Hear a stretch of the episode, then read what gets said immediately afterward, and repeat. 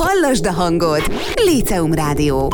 Líceum Rádió az egyetem hangja. Megyünk tovább, már megszokhatták a kedves hallgatók, hogy a komplex alapprogramot próbáljuk minél alaposabban, minél átfogóbban bemutatni. Most pedig Jobbály Zsuzsával, az STR munkacsoport vezetőjével fogunk beszélgetni, hogy miről az mindjárt kiderül. Szia Zsuzsa, köszönöm, hogy itt vagy. Szia! Hát az STR ez nagyon misztikusan hangzik így első hallásra talán, de nem másról van szó, mint a szakmai támogató rendszerről a komplex alapprogram égisze alatt. Miért van szükség erre? Ha jól tudom, három célcsoport is van, akik számára kifejlesztettétek, kialakítottátok, egészen pontosan milyen célt szolgál? Az ESZTÉR maga a szakmai támogató rendszert rejti, és az komplex alapprogram intézményi bevezetésével kapcsolatban segítjük a pedagógusokat, intézményvezetőket, valamint közösségi szinten a tantestületet. Akkor egy kicsit a gyakorlat szempontjából hogyan kell ezt elképzelni, milyen formában tudtak a segítségükre lenni. Egy kicsit puskázok, van jelenléti támogatás, ugyanakkor van elektronikus úton történő támogatási rendszer is. Mi a különbség a kettő között? Talán magától is értetődik, és hogyan működnek ezek? Az elektronikus STR felületén a pedagógusok kérdéseket tudnak beküldeni, különböző téma körül választhatnak. Ez mind ugye a komplex alapprogrammal kapcsolatos terület, és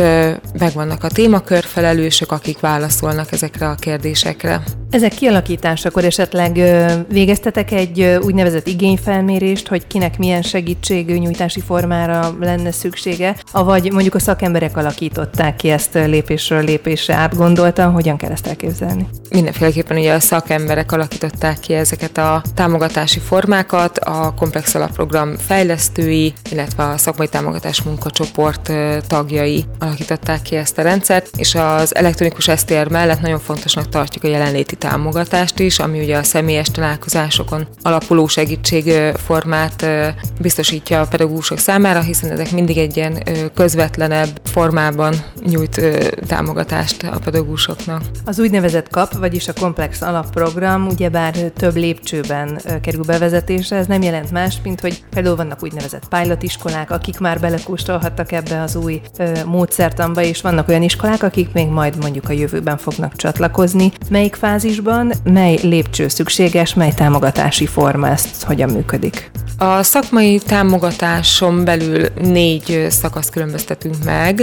A bevezetés előtti szakaszban vannak különböző területek, formák, amelyen keresztül segítséget nyújtunk a pedagógusoknak, illetve az intézményvezetőknek, mint például intézményvezetői felkészítő képzést tartunk az igazgatóknak, valamint intézményi workshop formájában mutatja be a szakmai támogató a komplex alapprogramot a tantestületnek, még a bevezetés előtt, illetve a személyes tanácsadás is megvalósul, amit az igazgatók tudnak igényelni, még a bevezetés előtt, hogyha vannak kérdéseik.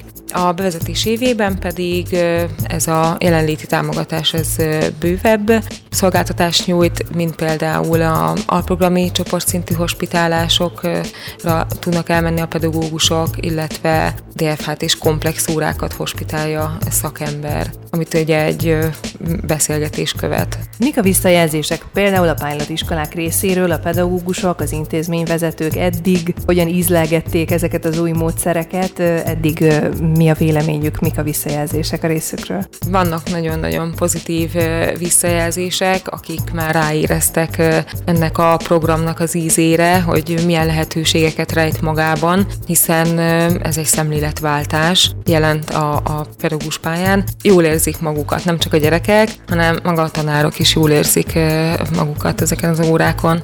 Igazából egy fontos jelszó, hogy a területeket picit összemossuk, egy matek órán is lehet kicsit mozgolódni, tehát hogy van egyfajta ilyen átjárás ezek között, a tudományterületek között. Ezt hogyan fogadják, fogadták?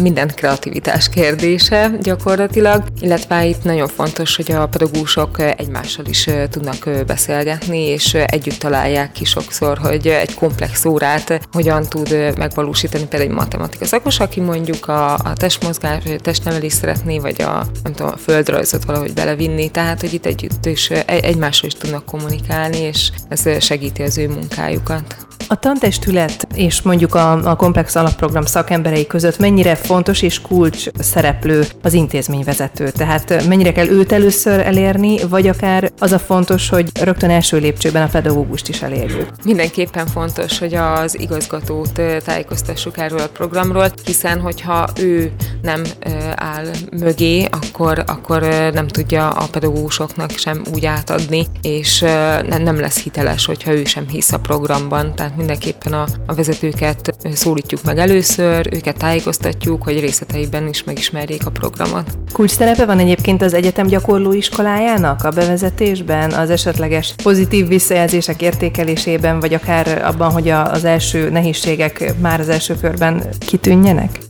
Természetesen kult szerepe van a gyakorló iskolának. A komplex alapprogram bevezetésében nagyon sok pedagógus részt vett a szakmai anyagok kidolgozásában is például. Milyen fázisban van ez az STR, a szakmai támogató rendszer? Már most késznek definiálhatjuk, vagy még azért folyamatosan fejlődik, bővül, alakul? Úgy vélem, hogy az első, lassan az első év végére érünk, és már az eddigi tapasztalatokat is beépítettük, bővítettük a, a szakmai támogató rendszert, de úgy gondolom, hogy már ez a, ez a végleges verzió.